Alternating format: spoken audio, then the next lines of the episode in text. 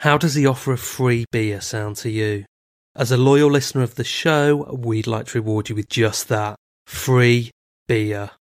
Courtesy of our friends at beer52.com, you have the opportunity to sip eight free exclusive craft beers from around the world. All you need to do is go to www.beer52.com forward slash seeing red and cover just £4.95 for the postage. As an added bonus for Seeing Red listeners, sign up within the next two weeks and get two extra free beers. So that's a total of 10 free beers. Beer 52 traverse the globe to find the best and most interesting beer from the greatest small batch breweries planet Earth has to offer.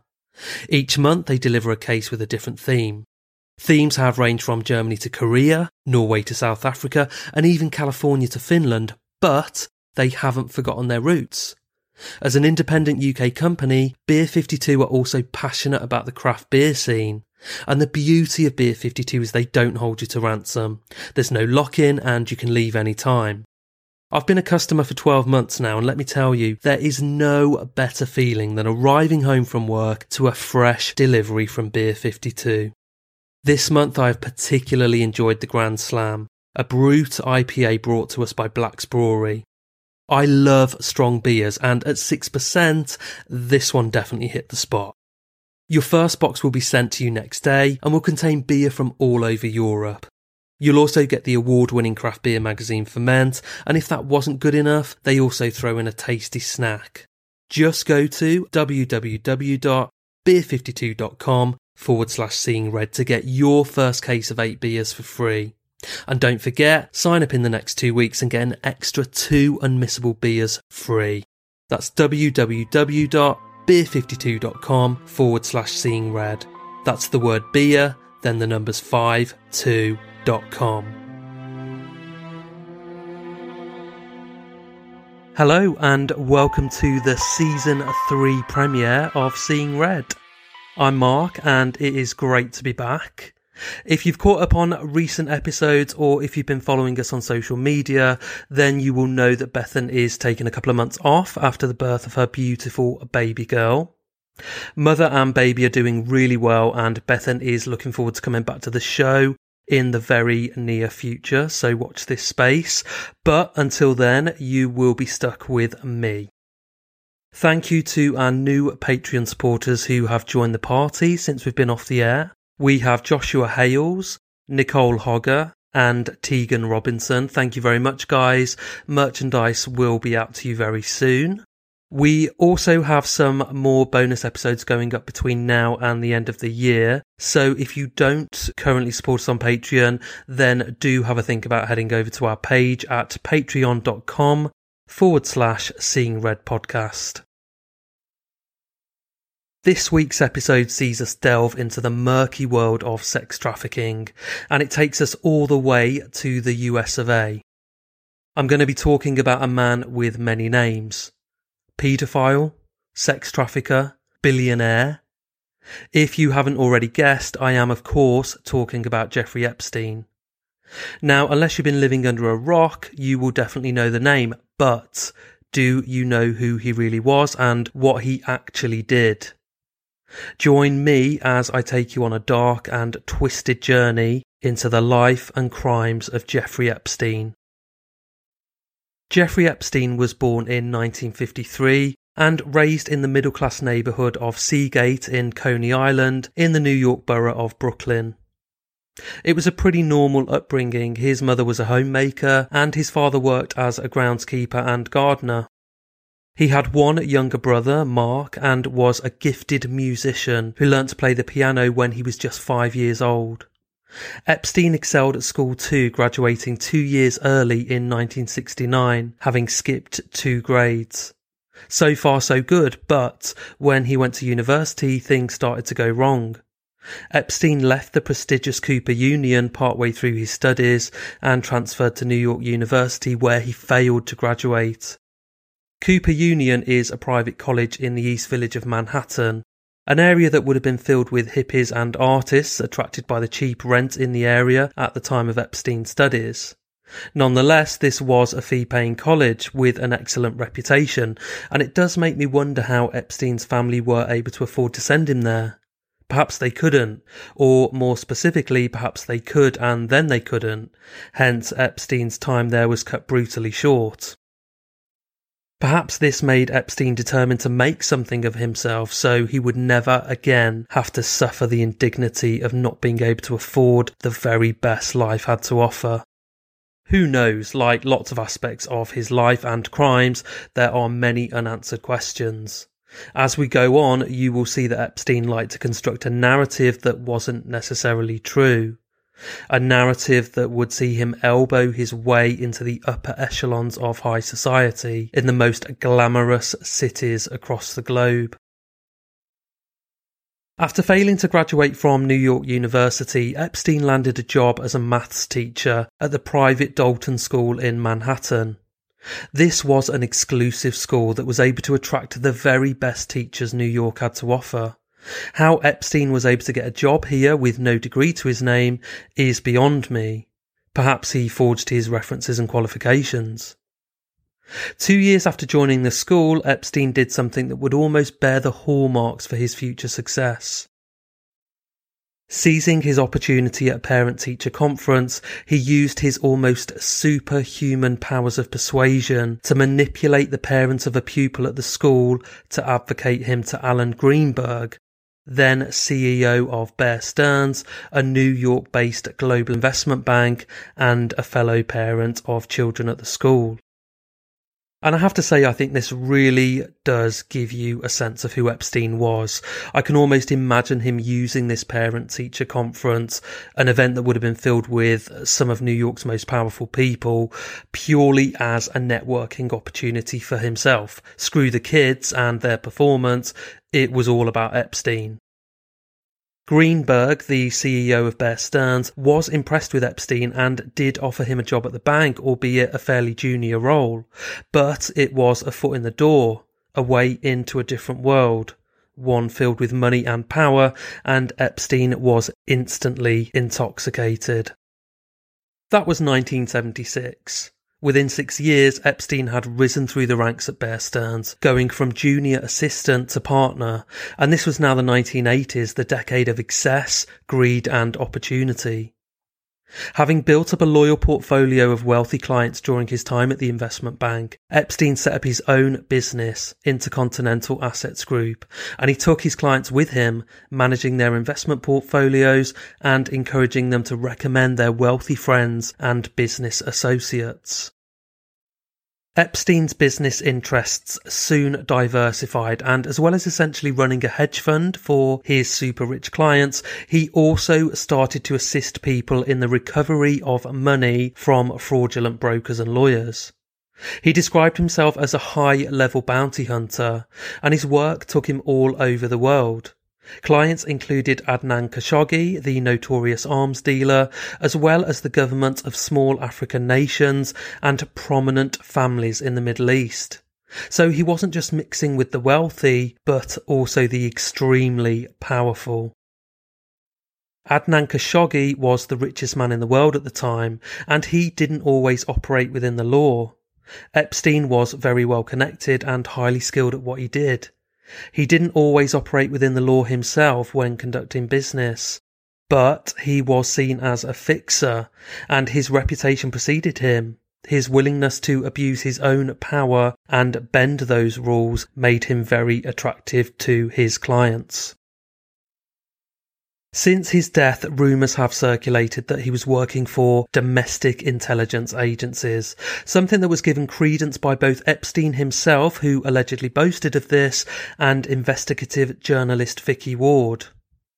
Ward has gone on record to say that a former senior White House official had told her that US Florida District Attorney Alexander Acosta had been advised not to question Epstein about a fake passport found in his home in 2006 because, quote, Epstein belonged to intelligence.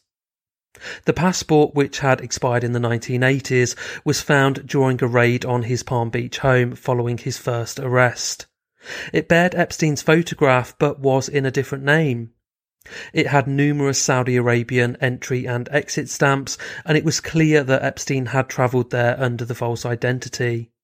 So had he been working for US intelligence?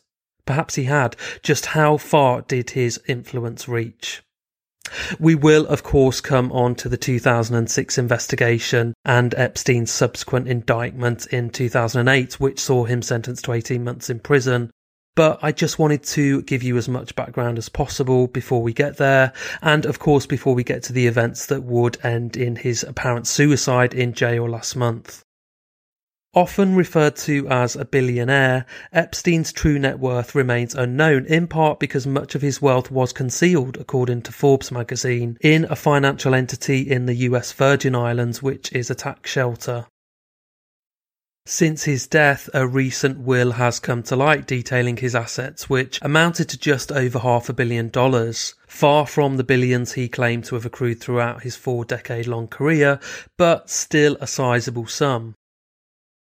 Throughout the 90s and early noughties, Epstein continued to build his business empire, setting up numerous companies, some pretty respectable, some definitely dodgy.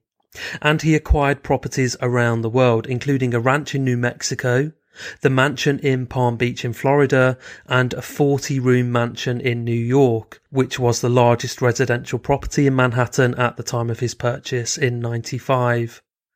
Epstein even had the sidewalk directly outside the property dug up to enable him to install an underground heating system, which could then be turned on during New York's harsh winter months to melt away any snow. This really gives you an idea of his vast wealth.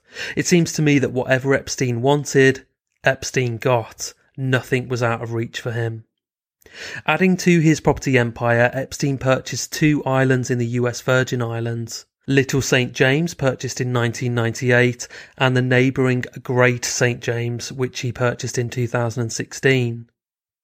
These islands, together with his vast property portfolio, were to become his own private fiefdom, where he would be free to abuse girls as young as 12 as he parted with the rich and the powerful. More of which later. Epstein was very well connected and he mixed with prominent figures from the worlds of entertainment, politics, and royalty. And he wasn't just on the fringes of these worlds, he was deeply ingrained with A-listers, presidents, and princes. As we have seen, he was an excellent networker and he would ruthlessly pursue anybody he thought could be of use to him. And people were attracted to him. He was charming and incredibly generous, loaning out his private jet with gay abandon, allowing friends and associates to stay at his properties, hosting wild, all expenses paid trips to his private islands. Life with Epstein was fun. He treated his guests like royalty, and in some cases that's because they were actually royalty. And Epstein knew having such powerful figures on hand would definitely make life easy for him in the long run. Epstein first came to prominence in the early noughties when he set up a philanthropic foundation. He awarded a $30 million grant to Harvard University in order to help them establish a mathematical biology and evolutionary dynamics program. No? Me neither. He was publicly lauded as, quote, brilliant by then Harvard professor Alan Dershowitz and made headlines for his charitable efforts. To the public, and somewhat frustratingly to the media, he was an enigmatic figure. No one would talk. His friends and associates didn't discuss Epstein when the press came knocking, and very little was and still is known about how he acquired his wealth. This just made him all the more interesting, and from this time he was constantly popping up at society events and parties, and people really started to take notice. And one of those people was then editor of Vanity Fair, Graydon Carter, who tasked investigative reporter Vicky Ward with writing a profile of Epstein for the magazine in 2003. The end result was a lavish piece, an unveiling of this mysterious man entitled The Talented Mr. Epstein. It focused solely on his business endeavours and his philanthropy. Missing from the article were allegations Vicky Ward said she uncovered while reporting the story namely that Epstein had attempted to extort two sisters into sex and eventually committed statutory rape with the younger girl, then aged just 16. Vicky Ward said, quote, What I had on the girls were some remarkably brave first-hand accounts. Three on the record stories from one family, a mother and her daughters who came from Phoenix. The oldest daughter, an artist whose character was vouchsafed to me by several sources, had told me, weeping as she sat in my living room, how Epstein had attempted to seduce both her and her sister at the age of 16. When Vicky Ward contacted Epstein for comment regarding these allegations, he ramped up his relationship with the magazine and the editor, repeatedly calling the office and even turning up unannounced. By the time the article had gone to print, the allegations had been removed. It seems Epstein had once again abused his position of power, this time to control his increasingly public persona. This was a near miss for Epstein and left him free to continue his predatory behaviour, safe in the knowledge that there was nothing he couldn't control or get away with. Rumours of Epstein's depraved activities first began to swirl in 2008. Investigators identified at least 40 victims who claimed they had been abused by Epstein and his high profile acquaintances. A detective on the case likened Epstein's abuse to a sexual pyramid scheme. Victims would be offered cash to bring in new girls, and then these new girls would be offered cash to bring him even more girls, and then those girls would be offered cash to bring in even more girls, and then the, okay, well, I think we kind of get the picture and we understand how that works, but um, it was alleged that girls would be offered between two hundred and a thousand dollars to give Epstein a massage at his Florida home. These massages would often lead to sexual assault and even rape.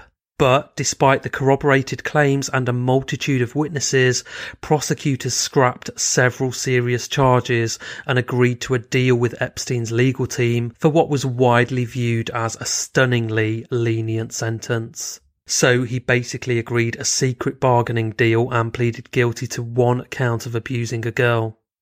Epstein served only 13 months of an 18 month prison sentence, and he was allowed out for up to 12 hours per day to go to work.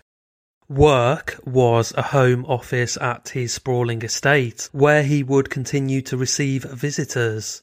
So it is highly probable that Epstein was able to go on committing the very abuse that had landed him in jail whilst still technically in jail.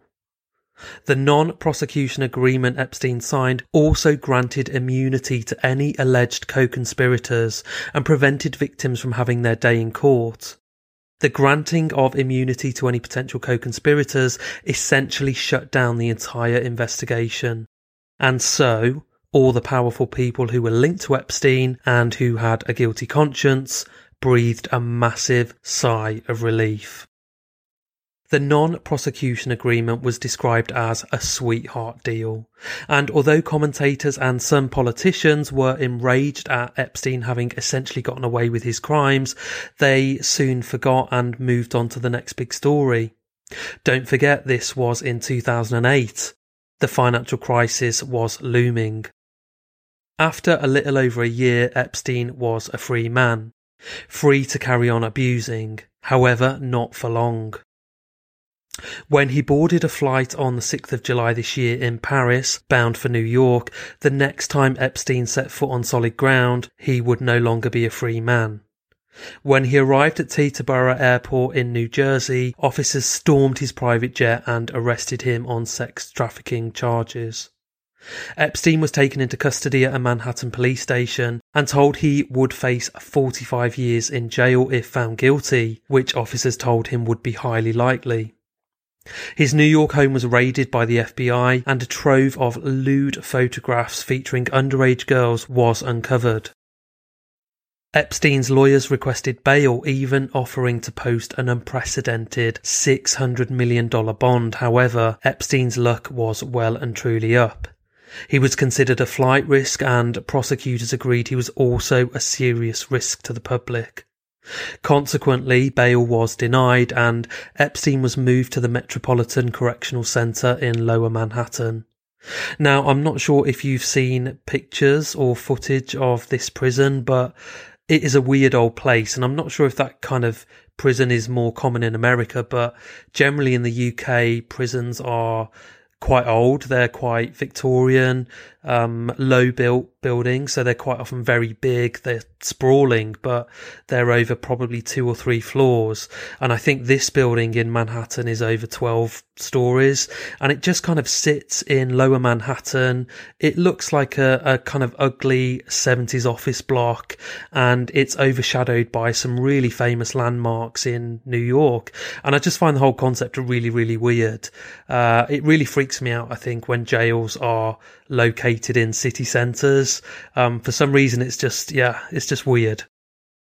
The Metropolitan Correctional Centre is massively overcrowded and it has housed some of the most dangerous criminals ever detained in the US since it was built in the 1970s. Drug lords, Al Qaeda terrorists, and even mafia dons have all served time here. Epstein would have been massively out of his depth in this place. Inmates are locked up for up to 23 hours a day, and the only fresh air they get is when they have one hour of exercise in a sort of caged roof terrace at the top of the building. This place is infested with rats and cockroaches, and a plumbing problem means prisoners encounter pools of raw sewage that they either need to wade through or step around. I can only begin to imagine the smell of this place. Prisoners are only allowed to shower three times a week, and even then they are escorted to the shower block by prison guards. Meals are served in cells, and any time officers have to enter a cell, the inmate is first cuffed through a food slot in the wall.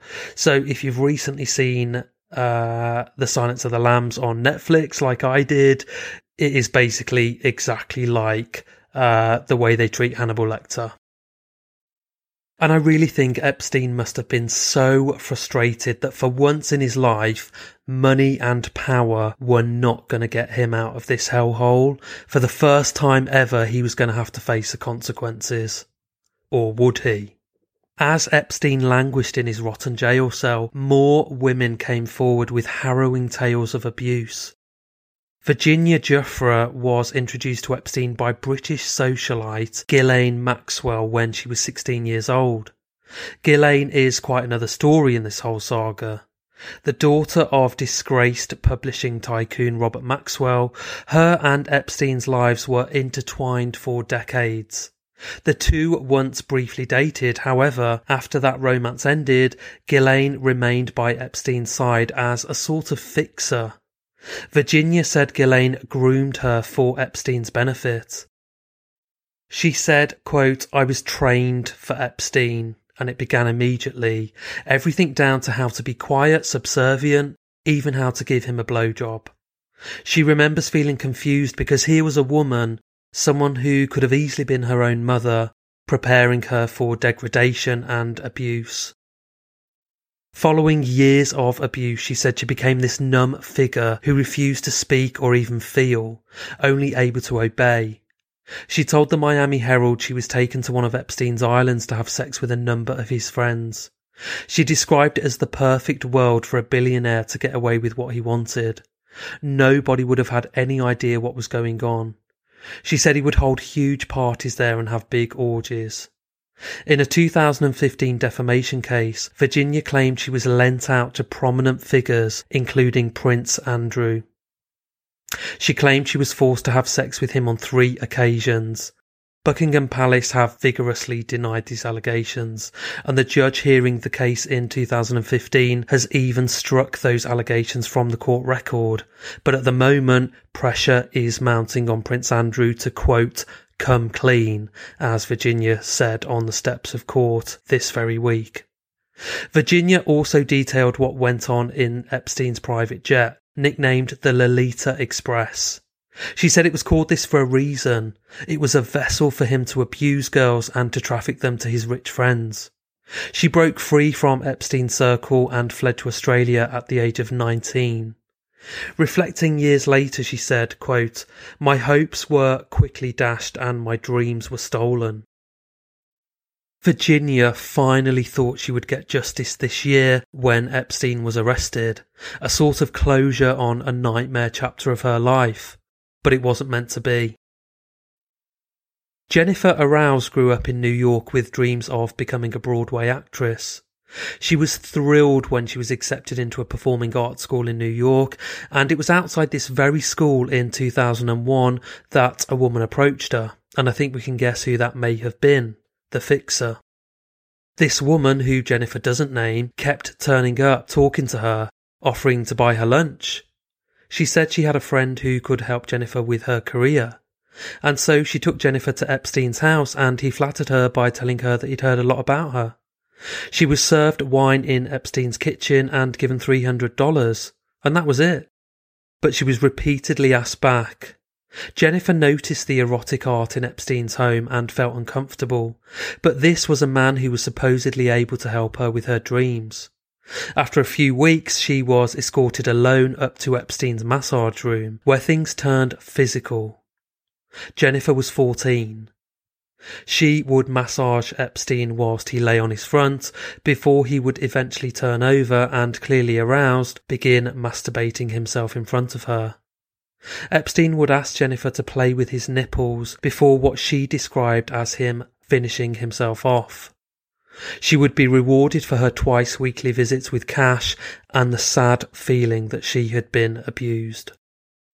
Just after her 15th birthday, Epstein asked her if she would undress and sit astride him whilst he was naked on the massage table.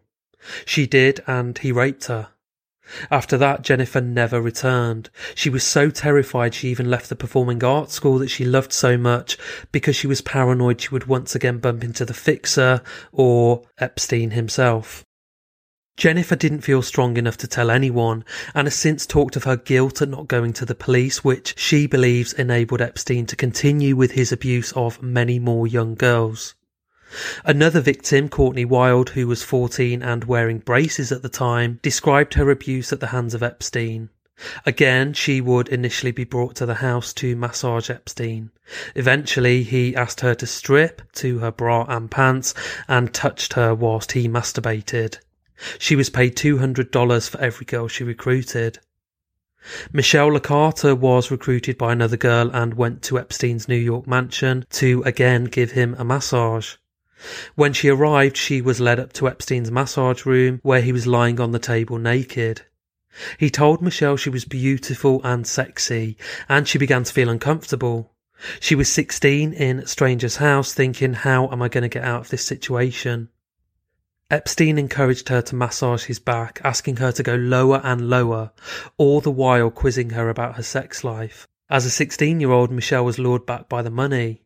She said she was always angry after the abuse, punching holes in walls or slamming her head into something. At the time, she said she wanted to die. Jena-Lisa Jones was another victim.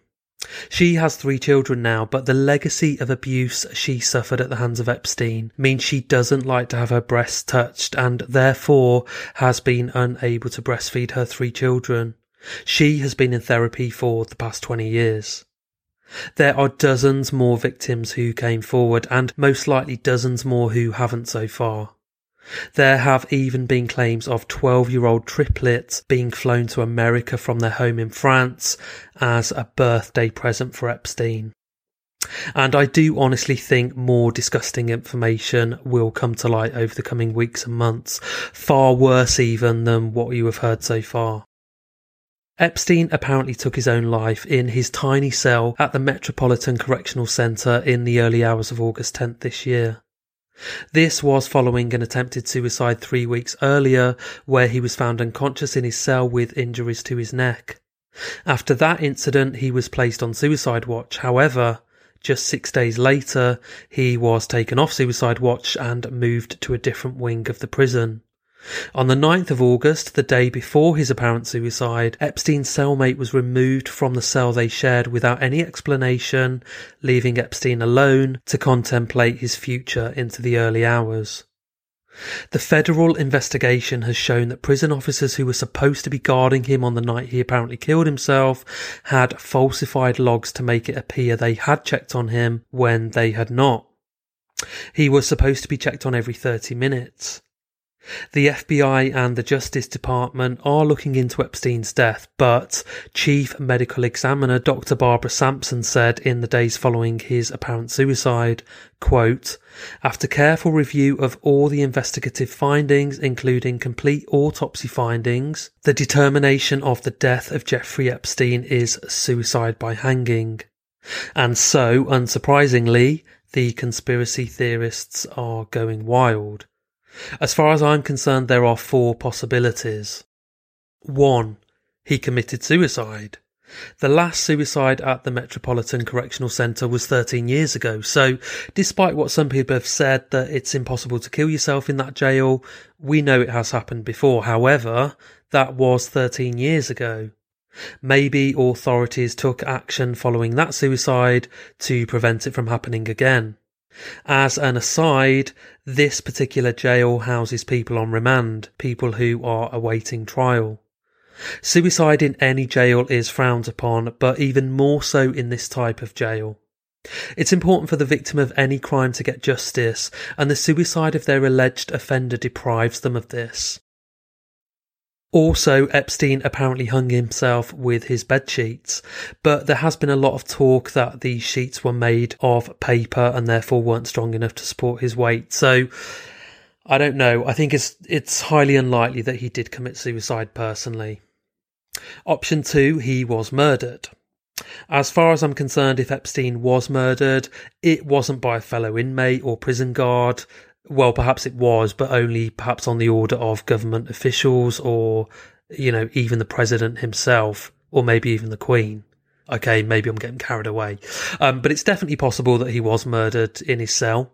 Uh, when we look at the fact that his cellmate was removed the day before he died, uh, the fact that the guards weren't guarding him as they were supposed to be, and also I, I failed to mention so far, but the two CCTV cameras that monitored him weren't working. So it's highly suspicious. The third option centres around Epstein faking his own death, and to me, this is the most plausible option. This was my go to option as soon as I heard that he had apparently died in jail. If anyone can fake their own death to get out of jail, surely it's someone with connections that go all the way to the top, someone with hundreds of millions of dollars, maybe billions, hidden in offshore accounts.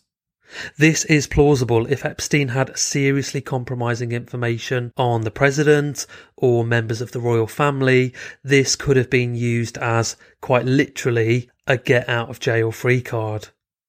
But they couldn't have just released him. They fucked up back in 2008 when he was given a sweetheart deal, and there's no way the public, let alone the victims and their lawyers, would have allowed that to have happened again. But if he were to, quote, die, then he gets out of jail. There's no court case, no compromising information is revealed, and his victims can't blame the government for being too lenient on him. Sure, there's no justice for them, but a tiny part of them must be happy that he is at least dead. I think if this was the case, which I don't know, I, I think I'm 90% sure it probably was, then Epstein must have had some major shit on some major people. Perhaps major enough to bring about the impeachment of Donald Trump, major enough to cause another global meltdown, or even major enough for the royal family to be overthrown. Okay, maybe I'm getting carried away again, but I do think it must have been something that would have had dramatic repercussions. So I would hate to think of Epstein sunning himself on another secret island, sipping cocktails, laughing to himself that he's got away with everything yet again. But there is a part of me certainly that thinks that may well be the case. The fourth and final scenario, according to some conspiracy theorists, centers on the idea that justice was done, Guantanamo Bay style i.e., Epstein was removed from the prison and taken to a secret tribunal where he was put on trial, found guilty of all charges, and immediately executed. Personally, I'm not sure why the government would do this, other than maybe to avoid sensitive information getting into the public domain, but again, it is possible.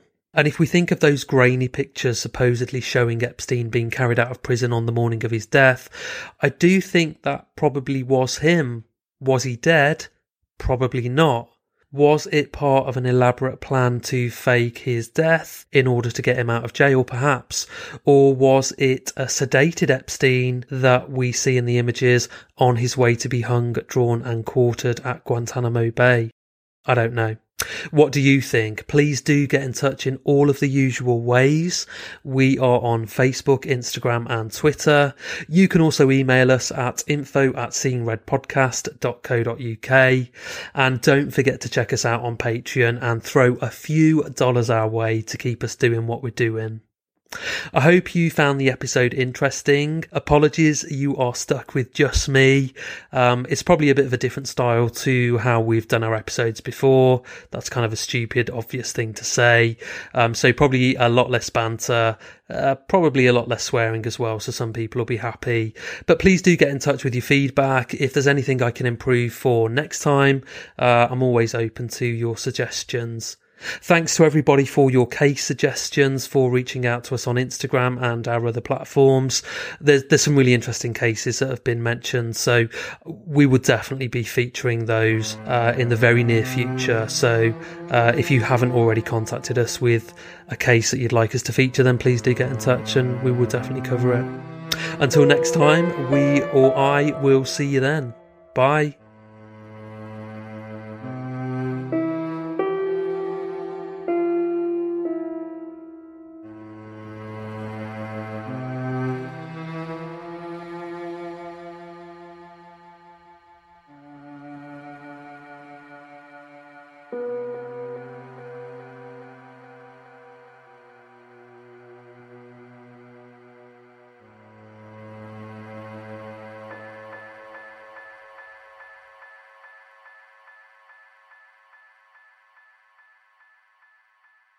How does the offer of free beer sound to you? As a loyal listener of the show, we'd like to reward you with just that free beer. Courtesy of our friends at beer52.com, you have the opportunity to sip eight free exclusive craft beers from around the world. All you need to do is go to www.beer52.com forward slash seeing red and cover just £4.95 for the postage. As an added bonus for Seeing Red listeners, sign up within the next two weeks and get two extra free beers. So that's a total of 10 free beers. Beer 52 traverse the globe to find the best and most interesting beer from the greatest small batch breweries planet Earth has to offer. Each month they deliver a case with a different theme.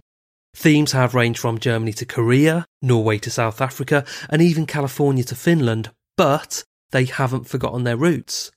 As an independent UK company, Beer 52 are also passionate about the craft beer scene. And the beauty of Beer 52 is they don't hold you to ransom. There's no lock in and you can leave any time. I've been a customer for 12 months now, and let me tell you, there is no better feeling than arriving home from work to a fresh delivery from Beer 52. This month I have particularly enjoyed the Grand Slam, a brut IPA brought to us by Black's Brewery. I love strong beers, and at 6%, this one definitely hit the spot. Your first box will be sent to you next day and will contain beer from all over Europe. You'll also get the award winning craft beer magazine Ferment, and if that wasn't good enough, they also throw in a tasty snack. Just go to www.beer52.com forward slash seeing red to get your first case of eight beers for free. And don't forget, sign up in the next two weeks and get an extra two unmissable beers free.